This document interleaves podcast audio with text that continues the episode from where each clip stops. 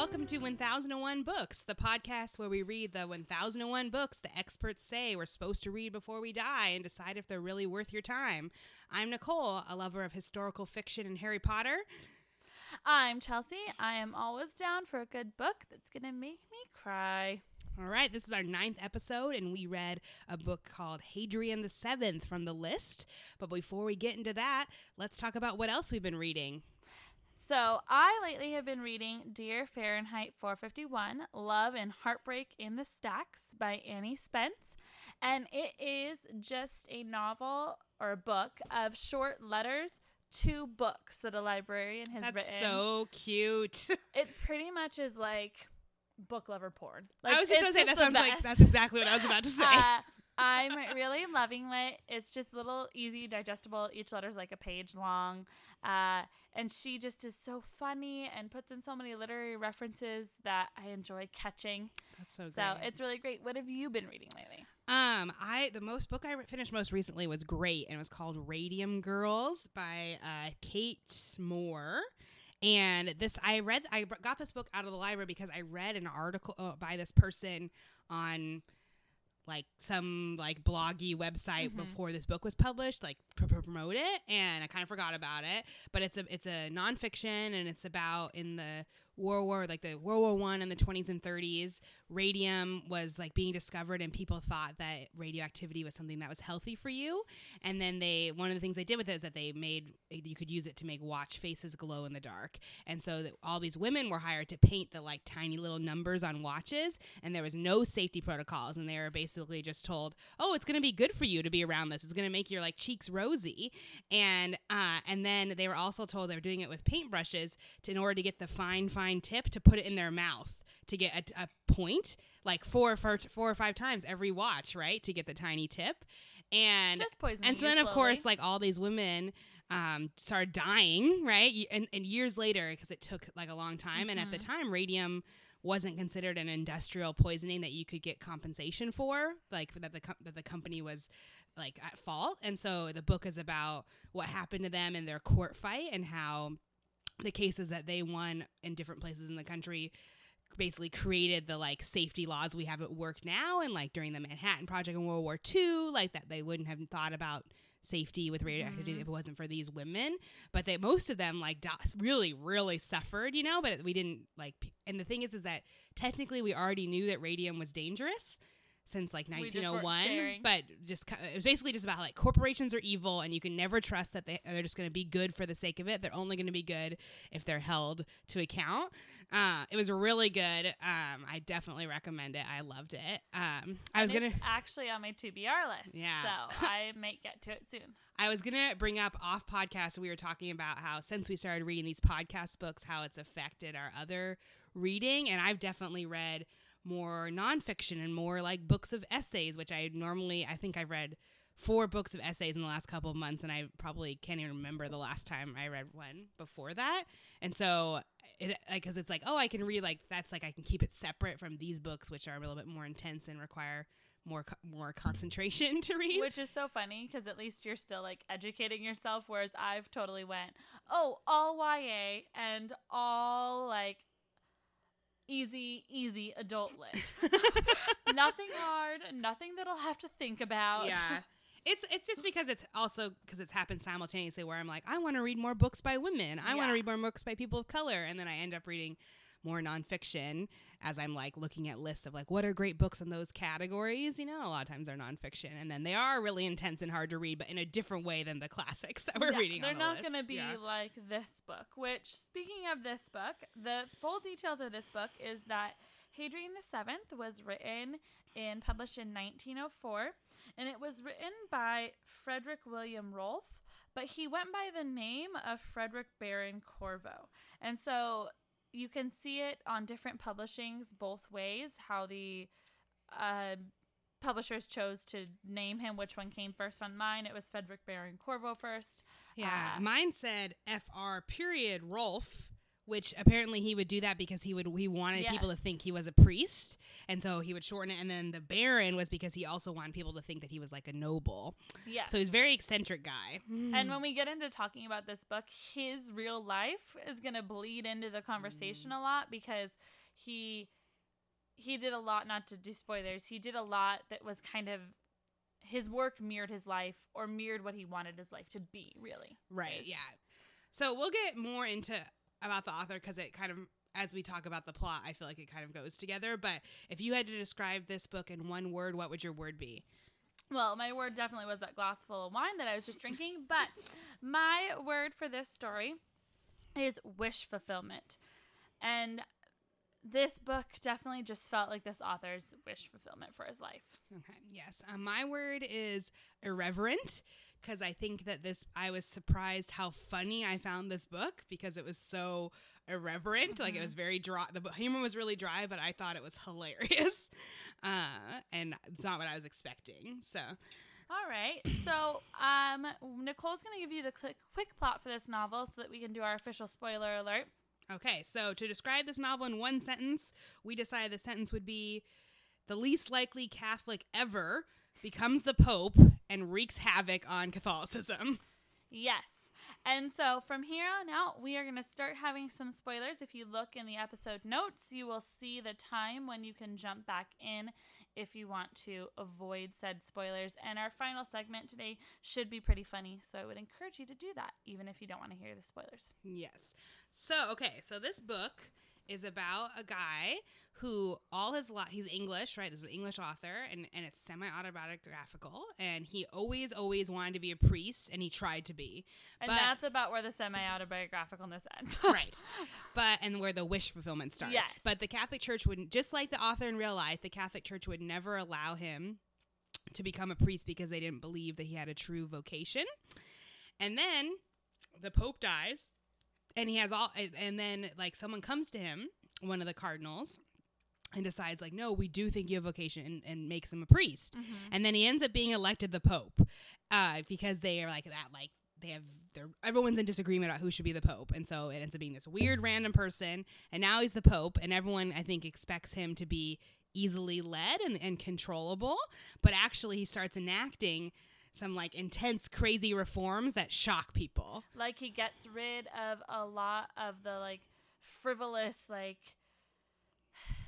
things like very uh, earthly things that the pope Right. has like the fancy jewels the fancy Right. hou- housing all that stuff he's like Yeah. no he sells off all of the catholic treasures in order to pay for social reform right he he agrees that the cat the pope isn't an earthly monarch does not have any claim to land um which is something that they was standing by at that time right? Um and then so he's enacting his reforms he's promoting people that you know are unknowns or whatever to high positions in the catholic church uh, and the whole time uh, he's like he's taking very deliberate steps. Like he knows exactly what needs to be done as pope with confidence but in his internal monologue is he's full of self-doubt that he truly as a human being knows how to love and that his actions are coming from a place of love. And has he ever been loved and has he ever loved anyone and he's not sure right? So it's like that's his internal life.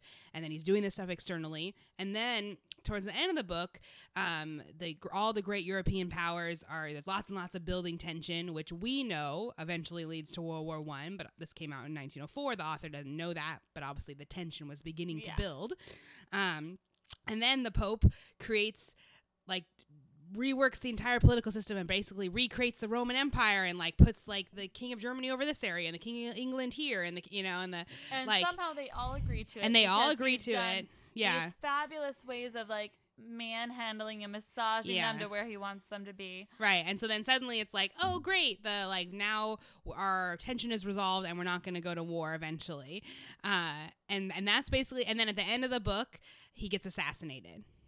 and that's it And that's the book. So it's it's I find it super interesting. It led me Oh, and though too, at Yeah. the end of the book, he gets assassinated after it seemed like he was telling he had like he had an affinity kind of for young like wanderless wandering kind of boys. He had like taken some of them to do stuff, and it seemed like he was trying to give the ability to make color photographs. Like he had invented it. yeah, he that. had secretly invented it. It was it was only like two lines. it was but weird. Not a huge plot point, but also another uh, layer of weirdness. It was yes. another layer of like wish fulfillment. Like he Yeah. couldn't just handle being the The Pope. the pope. he also had to have invented color photographs. Yes, and he also the Pope is also like he's extremely pro English. Over and over again in the books he talks about how the English Mhm. are the most rational race on earth and that every kingdom should model themselves on England and on their aristocracy. And so it's totally um, like the author pretending to be a baron, pretending to be a noble.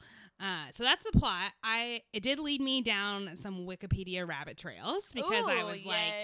I was like, what did the Pope do in the build up to World War One? Who was Pope then, for real? I don't know who was pope. Who was? I don't remember. I looked it up, but basically, the someone became Pope at the same time that he, like, someone the Pope really did die at the moment in this book that he's talking about, and the new Pope was Pope through.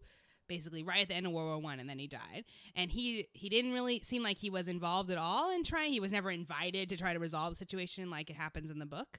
But during the war, he did he expended like huge amounts of money, like almost like cleared out all Mm-hmm. of the money the Catholic Church had in relief efforts. So he did really did good things. He wasn't like A terrible terrible. He was he seemed like he was good. Um, so that was nice to hear because I had remember hearing before that like the Pope who was Pope during World War II was not great. Uh, and again, Yeah. oh, another thing that reared its head that's not really going to be a talking point because I don't think it's very like super vital to this novel was socialism. Was yeah, again. again, again, again, socialism and communism. I think the thing is, is that in the tw- beginning of the 20th century, people, it was like we could have gone any, we could have gone democracy, socialism, Mhm. communism, fascism. Any one of them could have won out, and people really didn't know what was going to win, and people strongly believed in each of those camps. Yeah. That now it seems like a given that what won, but it really wasn't. It to- really wasn't. Yeah, every time Yeah. it comes in a, in a book, I'm just again the socialist or the communist. Like I just, it's just Yeah, I've learned more about socialism from this podcast, from reading these books, than any other thing in my life, like Yeah. any other area, any So, other education. That was just a mild plot point in the story. Yeah. Um, it was a part of again his wish fulfillment that even the socialists wanted him on their side. yeah, Was kind of what was happening. Uh, so it's not really like super vital, Yeah. but I just thought it was so intriguing that it was again there. yeah, yeah. So okay, so what do you think of his solution to resolve the tension in Europe that's going to lead to war? I'm not gonna lie, he had me in this story until then, and I was like, "Are you kidding?" Yeah, it doesn't feel realistic that that could happen no. in the political system. I thought it was interesting because it was vi- like he's so European centric that Mhm. and it's just i mean it's 1904 right but Yeah. it just felt like oh yeah five white guys in europe can decide the fate of the whole world and that's fine. It's a good thing. Like it's just like ugh that's so gross you know? Yeah. um but i'm not surprised. I mean this is an old book written by a european but i was just kind of like well like that yeah i'm not i feel like other people like other people have a say. And in fact after world war one at the treaty of versailles a lot of leaders from other parts of the world were there and were Mhm. denied like the ability to become independent like in vietnam like ho Yeah. chi minh was there. And then guess what happened? Years and years more of war right? And and that horrible devastation for lots and lots of people. And so i was just like oh yep here's another closed-minded white guy writing a book we have to read. Well, and I just thought it was so interesting too because it was uh he the way he divided everything up to it was like all the european had a lot of like a lot of divisions and then it was like and america in the case of america will be everything from the north to cape horn Yeah, just like whatever the like the, Don't Mon- care and they about talked about the Monroe Doctrine, which was like Uh-huh. the American policy that no one else would interfere, just so we could like take down governments in South America whenever we wanted, which is what we did, and terribly, you know, that led to horrible things. It was just yeah, happening. it was very interesting, and I.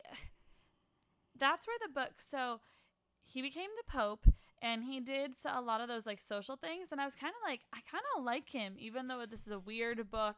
Honestly, a lot of the reforms are really pro- things that the reasons that Protestantism, uh-huh. Protestant, Protestantism, Protestantism.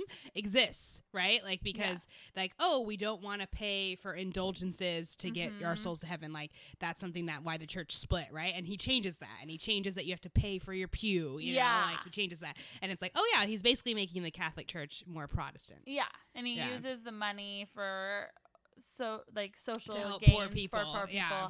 and like all of that was with me. And then I got to the point where like his solution to the World War One tensions building, Yeah. and I was just like.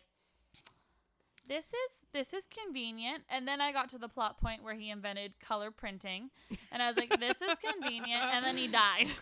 Well, the And thing is, like, you had me until page three hundred and twelve.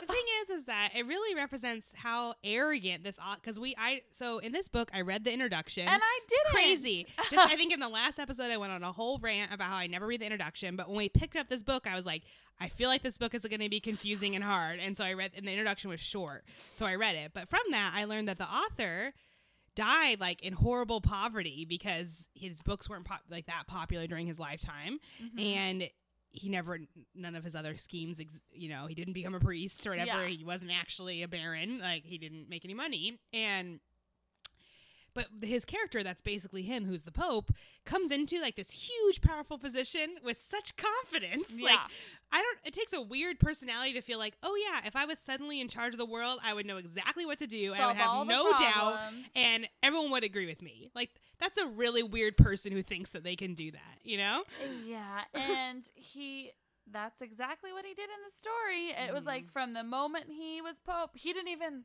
blink. Oh, we're going to let you be a priest. Just kidding. We're your pope now. Yeah, it was in the book. It was like two pages later. It was so quick. In fact, I reread the section where he became pope because I was confused what was happening. And I knew he became pope in this like I knew that was the story just from reading the back. But it literally was someone came to see him, told him he was going to be a priest, he was going to give his first mass, Yeah, And in the course of giving his first mass, he was giving it to all of the important priests and was pope. I, I was just? Yeah. And a lot of times in the book, he like, here's my letter to America. Here's my letter to England. Here's my Mhm. letter to Germany. And he's just like, like, yep, I know exactly what everyone in this country needs to hear. Yep. Confidently down. Boom, here it is, and published for the whole world to see. You know. One thing that I thought was interesting too is that he thought he thought he was smart enough to solve the world's problems, both the author and the character. And yet the the character Hadrian was obsessed with the slights that had been done with him too. Oh yeah. So he was doing these great social changes, but he was also like super petty yeah, about very slights. small-minded, very small-minded, and he. Kind of in the beginning, you hear his long rant about all the wrongs that were done with him that prevented him from being a priest Mhm. previous to the narrative of the book starting and and it comes up frequently throughout the book that he's and he just never can let it go and it's just you would think as a christian forgiveness that he would Yeah. like and as the pope oh my gosh he's like supposed to be the best one the best christian that there is um that like that's a huge part of the doctrine right and so it's uh telling that he just that's when i'm like oh this author was just like i'm writing this book Yeah. to like sh- put shit on a bunch of people and get like put my stake my And say claim. how I could have done it better. right which is why which is why I found this book so funny it was very dry it was dense book it wasn't a fast read but just the fact that this author was like I'm gonna write this book just to be fuck you to everyone that I've ever ever wronged me in a very like thin veil over who it really Uh-huh. is I think it's so funny it's so funny I didn't pick up on the funny, but I have less of a dry humor than you do, but I did like it. Like I would read it and I'd be like, "Oh, you used all the money in the church to give Italy money so they could support their peoples, and then on the next page you're gonna write a nasty gram to someone who did you wrong." Yeah, yeah. I just love that you can be. I love that. I, this character was really complex. I love that he could be so complicated, do such good things, internally also be terrible at the same time. I just, I love, I just loved it. This is the only book we read for the podcast where reading the back, I was like, ugh, this is gonna be Mhm. hard, and then I liked it, Yeah. like, and I enjoyed reading it. It's uh, that's the only time that's happened. I I didn't enjoy the process of reading this book though because it is a hard hard book to read. It was dense with Yeah. vocabulary words, so I probably have about 20 tabs in my book of words that I couldn't even figure out from context clues. yeah, there were so many that I stopped looking them up because I was like, nah, it's fine. I kind of get the gist. Yeah, and so yeah.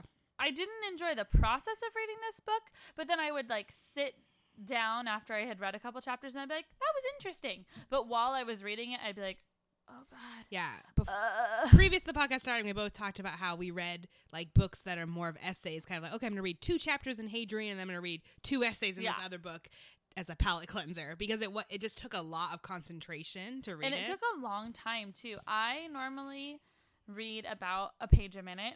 Like when Mm. I'm reading, if it's a normal average size book, and the copy I have is an average size book, and it took me two minutes a page. Like it took me twice as long as my normal reading speed yeah. to read this book because it was so dense.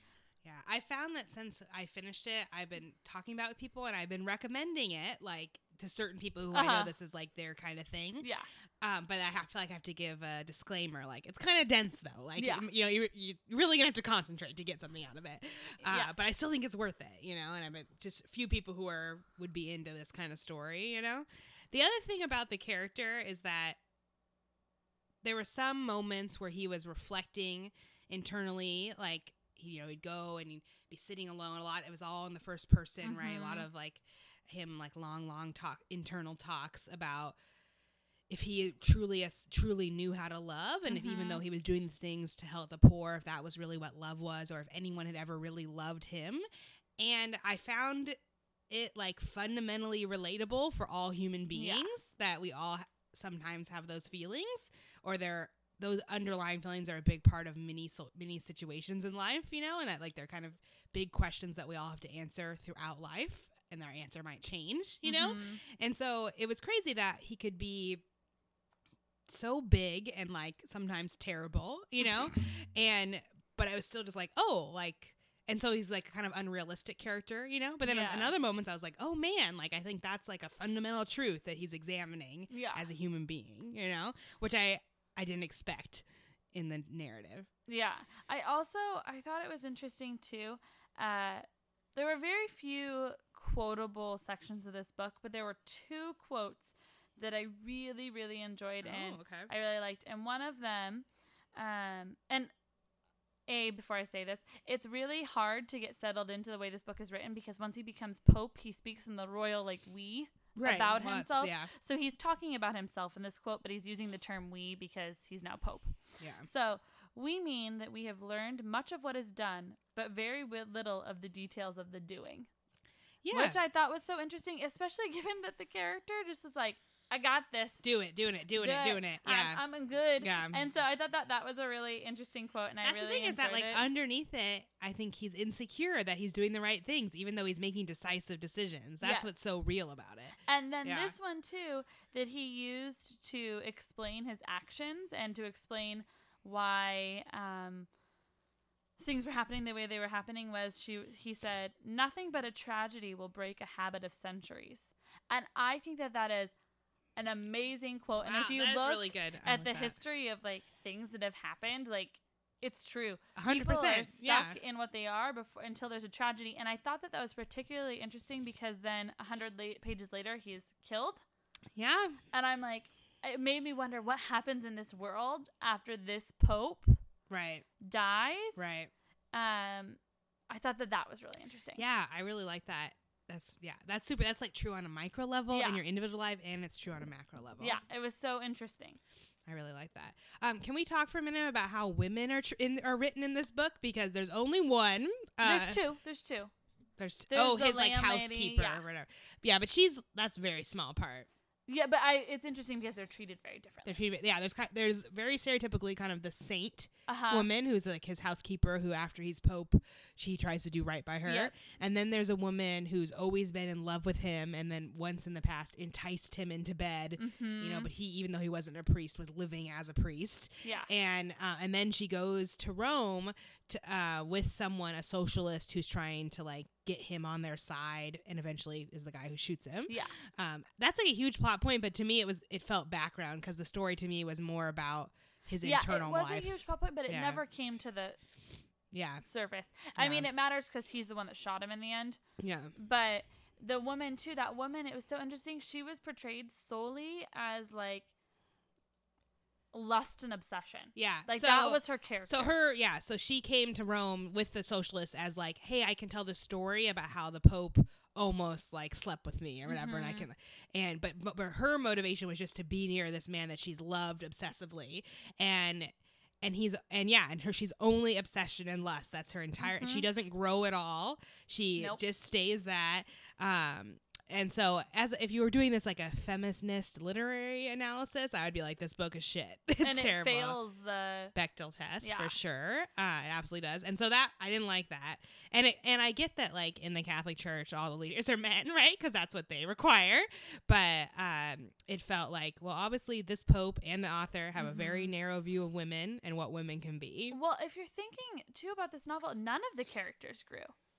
All of the characters Yeah. stayed exactly the same, which is interesting because the man, the author who wrote it, was so obsessed with like wanting to be this person Yeah, that he didn't feel like the characters needed to change. because they already thought they were perfect because he'd worked it over and Yeah, over in his mind. because none of the like the socialist always hates him and hates him but wants him on his side and so when he can't get him on his side he kills him like he's Mhm. that from the beginning yeah, it's like hate and obsession Yeah. and then the other woman is less an obsession yeah, and then the the other um, priest characters all have their caricature and they don't change like Yeah, none of the characters show any growth And even like the Pope in the beginning, there's a long rant about all the wrongs that have been done to him that we talked Yeah. about. And it's just like blocks of text. And then, and I read it that time. And then, like 10 pages before the end of the book, there must be six pages where it's that exact same rant, just no paragraph indentures. Yep. Like, just like long, long rant, six full pages that I didn't even read it because I was, it was just like, I've heard this before. The, like, yes, you yes, he's you still like it, crap. so I you know? read it to double check Yeah. and it is basically the same rant Yeah, and so he doesn't grow at all. Nope. Uh, so I feel like that's really unusual because in novels, right, you have conflict and then you Mhm. grow. Like that's how the structure yeah of novels, and so this bypasses that for sure. One thing that I also wanted to touch on in this book, because this book was written in 1904, I think it's probably one of the first books to really critique the way a mass religion in the world was run it's possible from yeah. a Christian standpoint. So, like, obviously, other re- the others Christians of religion, bad things about Yeah. other religions. but like it was a Catholic critiquing Catholicism yeah, in a very much like our popes and our leaders are wrong kind of way and i don't think that that was it's that's a pretty modern like Yeah. philosophy and like um, American. It's pretty American that you can Mhm. always say something bad about people in power. That's always allowed. I think that that's a uniquely yeah i American. think that in idea. 1904 this would have been Yeah. a unique thing to Yeah. do Yeah, that yeah, I didn't even think about that, but you're totally you're totally right that it might have been the first of its kind in that way. And I think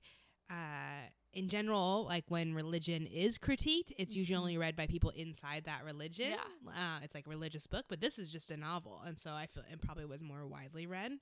and this also because it felt like a revenge kind of in some instances Mhm. was intended for people to read Yeah. and Yeah, it was a fuck him. you. It was a fuck Yeah. you. The Catholic Church for not letting me be a priest, and I wanted to be like for doubting my calling. Or, So I just think I thought that Yeah. that was really interesting as I was reading it. I was Yeah. like, that is something that is unique about it, and pl- plays into my decision about whether it should be on the list or not. Yeah, that's true. We've always been counting that as Yeah. reasons to be on the list. But I'm just, I, I'm going to say overall, this book totally surprised me. It was not at all what I expected. And I am shocked by how much I liked it. This might be giving away my answer to why it should be on the list. But this is probably my second favorite book that we've read. And I wouldn't have thought that at all before I picked it up. I liked it more than the others. Some of them. Some of them. I'm harder middle, to please. middle of the pack. middle of the pack. I feel like this is middle of the pack. Yeah. I think maybe part of the reason that like we have a difference is that I'm more religious than you in real Yeah. life and I think that made me find this more funny because yeah. because I'm re- I have read or am reading or in church hearing people of the talk about some of these ideas and so uh so I think that made me more likely to find the humor in this because it's something I that comes up more in my life some of this some of it you know And I also think too, we touched on this in a, lo- a different podcast episode, or the previous one actually. Um, I was in a car accident in the fall and got a concussion, and I've noticed that my focus still is huh shit.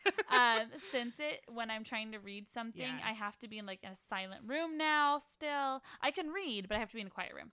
And since this book was so focus heavy, I think that it made it more work. Like maybe if I read it again in six months, I'm not going to. But if I read it again in six months, I might like it more because it wouldn't feel like such work. Because I didn't. There's nothing wrong with this book. I didn't dislike this book. Yeah. Um, it just felt like work a lot of times to me, and I don't know how much of that was because it's hard for me to focus still. yeah, that's true. So, you can't you can't help your I'm brain not still really fixing itself. Faulting this book that point. That's that's fair. That's fair. Uh, any other closing thoughts about this guy? Um.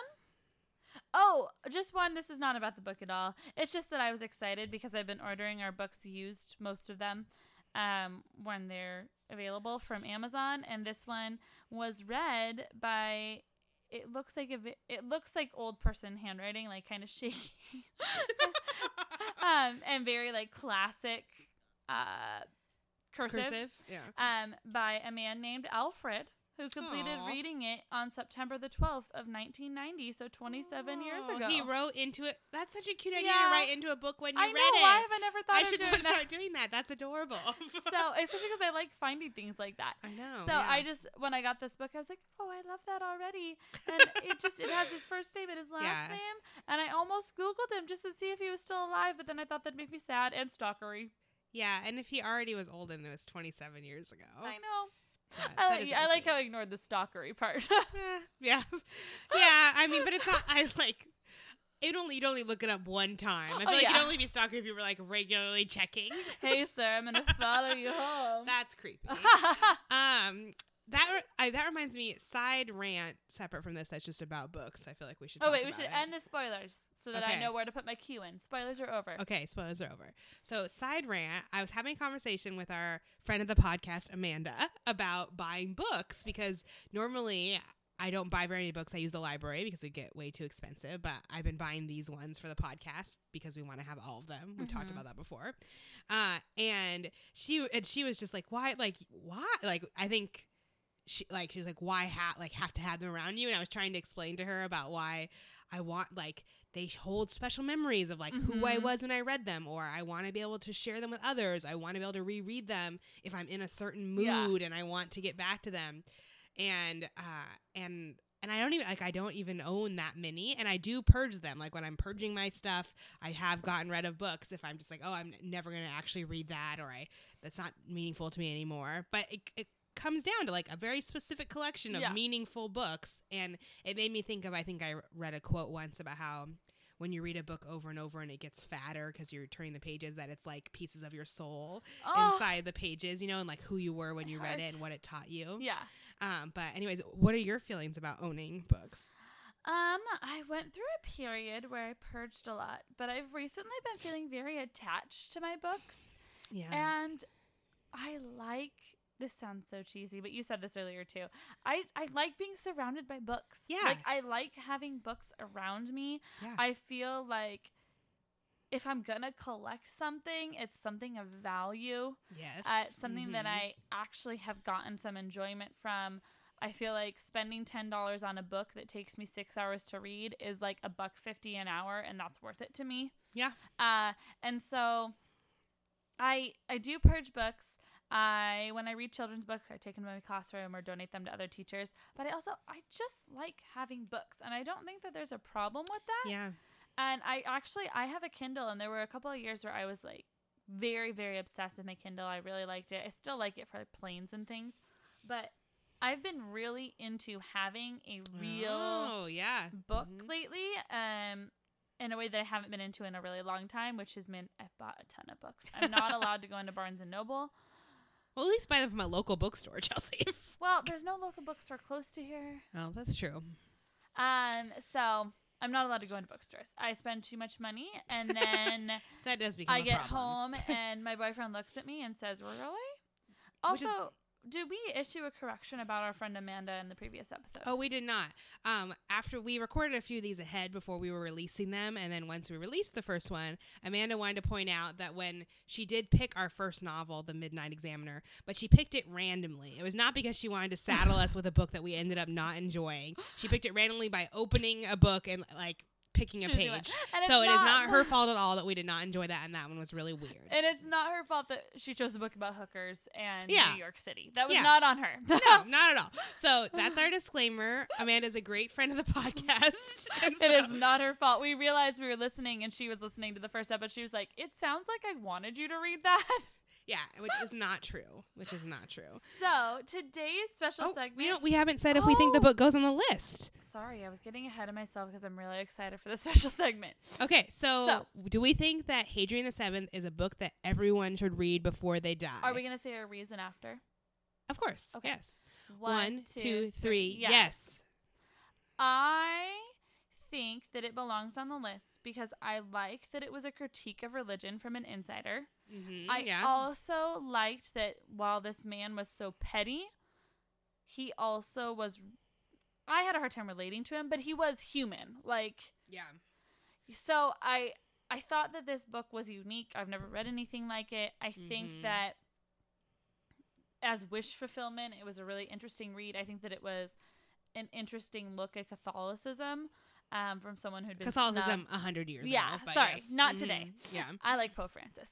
Um, Catholicism from someone who had uh, been snubbed by it. I thought it, I just Mhm. thought it was really interesting, and so for that reason, I think it belongs on the list. Yes, I agree with all those things, and I would add that I feel like this is a super interesting and unique character.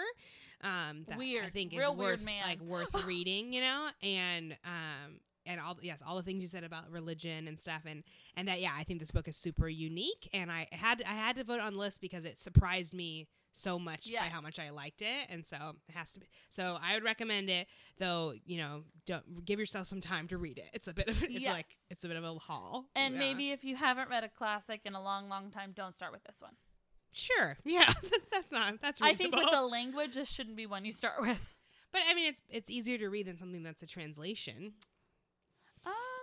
Yeah, but if I was recommending a classic to someone, I'd be like Pride and Prejudice, or Yeah, but the or like a historical classic. I would say like a, um, or like the Count of Monte Cristo. yeah, Yeah. something those ones read slightly really easier easy. to read. Yeah, is more true. what I was thinking. You know, that actually reminds me. I was going to bring it up.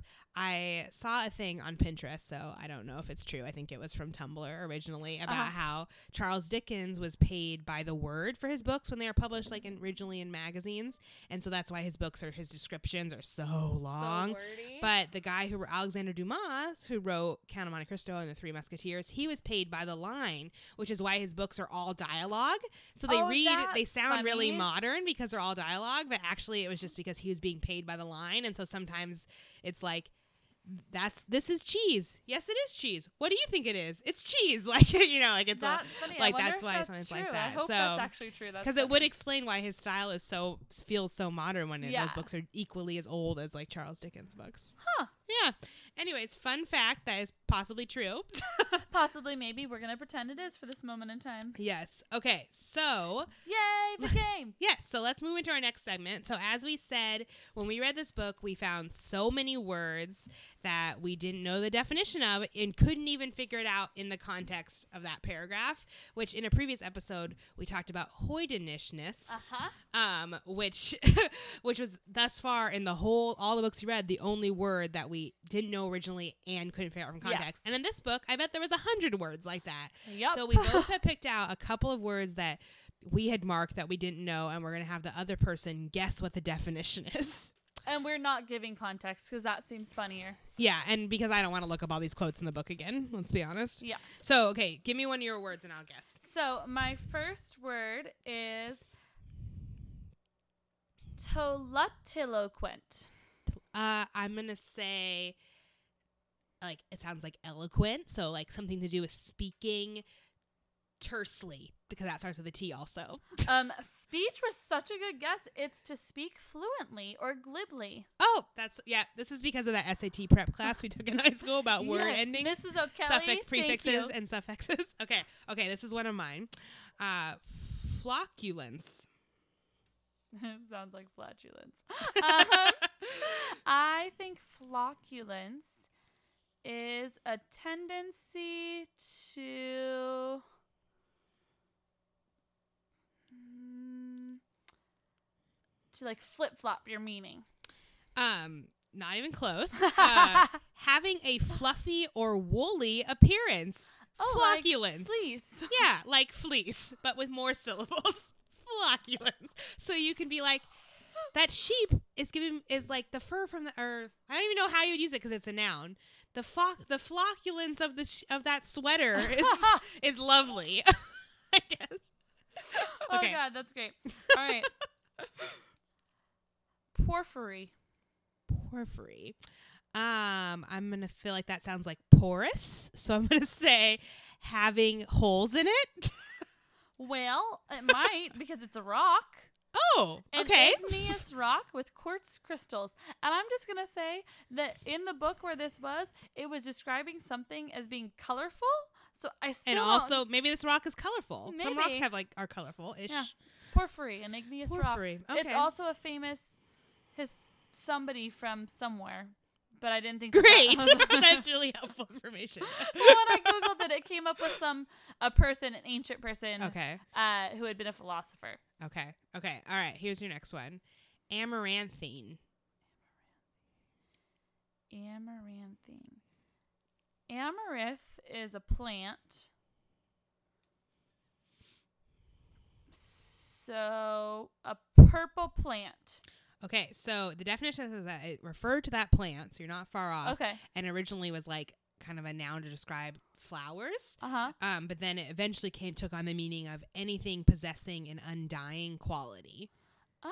Which so in um, A Court of Thorn and Roses by Sarah J. Maas, the Mhm. villain is Amarantha, which and she felt like and part of it is that she can't be defeated, right? So I think that's what she was referencing, th- this kind of thing, amaranthine. She was amaranthine. That makes me. That's mind blown. right?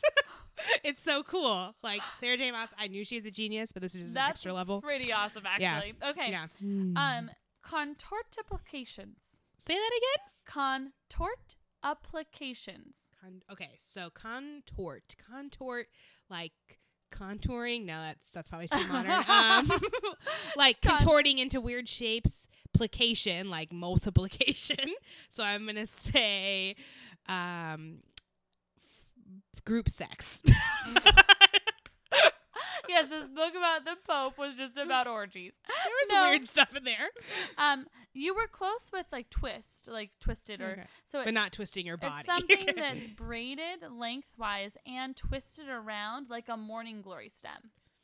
wow. I don't know what a morning glory stem so looks they're like. whi- they're like those white flowers, but they if you leave them, they'll twist like a vine, but it's very rope like. Wow, so that's like a very specific word. Why is there a word for that? Uh, well, and in the I think in the context of it was talking about something that was twisted up.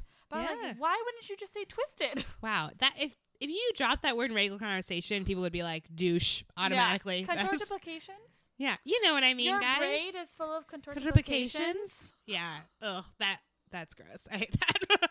um. Okay. Vituperation. So vituperation. Oh, that's because vite sounds like vital, and tuper is like a stupor. So those are I love how the way we think English works right now is that words that sound alike always mean the same thing. You- those prefixes and suffixes and only work if it's like the Latin root, not just another English word. But But It's I working, Think, I it's think working. Vite is the Latin root for life. I think vit and vite have like. I mean, that does sound right to me. Yes. Vituperation.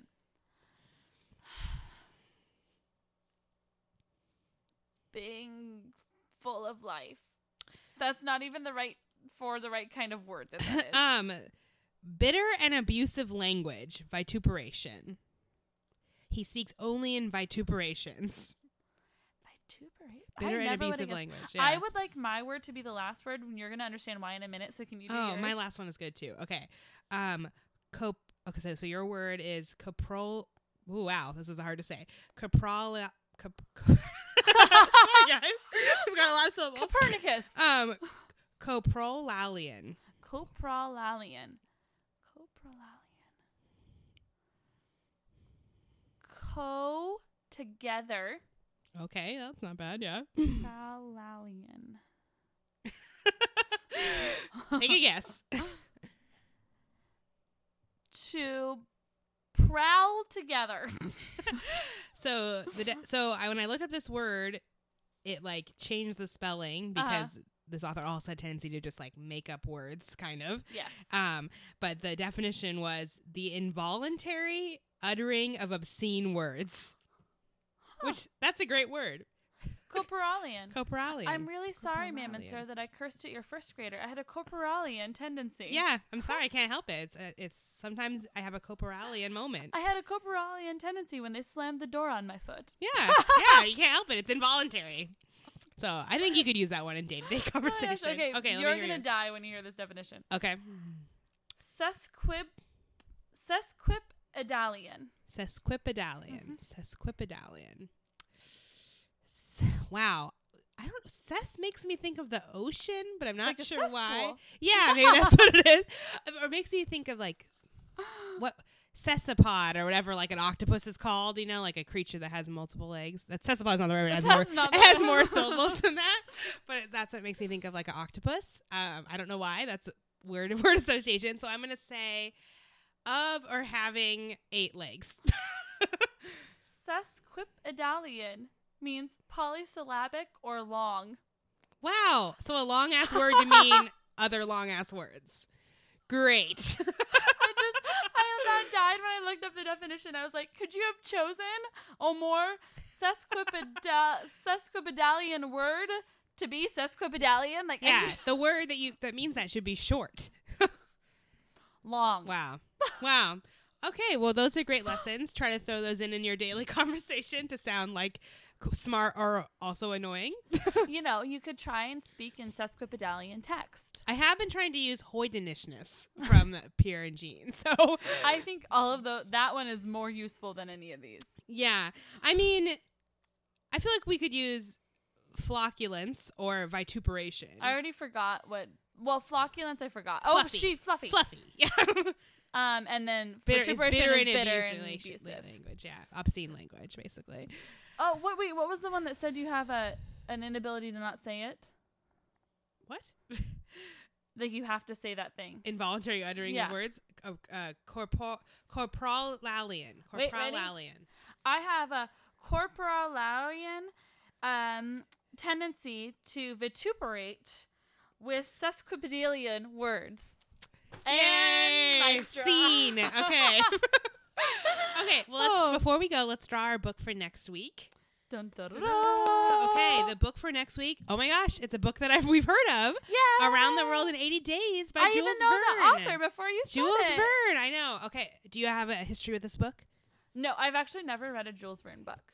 I know that he also wrote Center of the Earth one, right? Mm-hmm. Journey to the Center of the Earth. Yes, I haven't read he that. He writes adventure novels. I think in the not- 1800s. late 1800s. I actually have a story with this book. So I've never read it either, but um, the first year out of college, I lived in Cambodia for a year. And when it was time to fly back home to the U.S., I went to like the one bookstore that sold English language books and to buy a book to read on the plane 'cause I had everything I Did brought have with a me. Kindle I at had read. that point? No, I don't know if Kindles even existed. It was like 2011. Oh, how did you survive that year? Well, the office of the NGO I was working at had tons and tons of books that Okay. different foreigners had brought and left behind, but I couldn't take any of those books with me back to the U.S. So I had to it. buy a Okay. book. So I bought Around the World in 80 Days because I thought, oh, the irony, I'm going around the world, you know, um, to read on the plane, and because it was cheap as an old book, right, in English.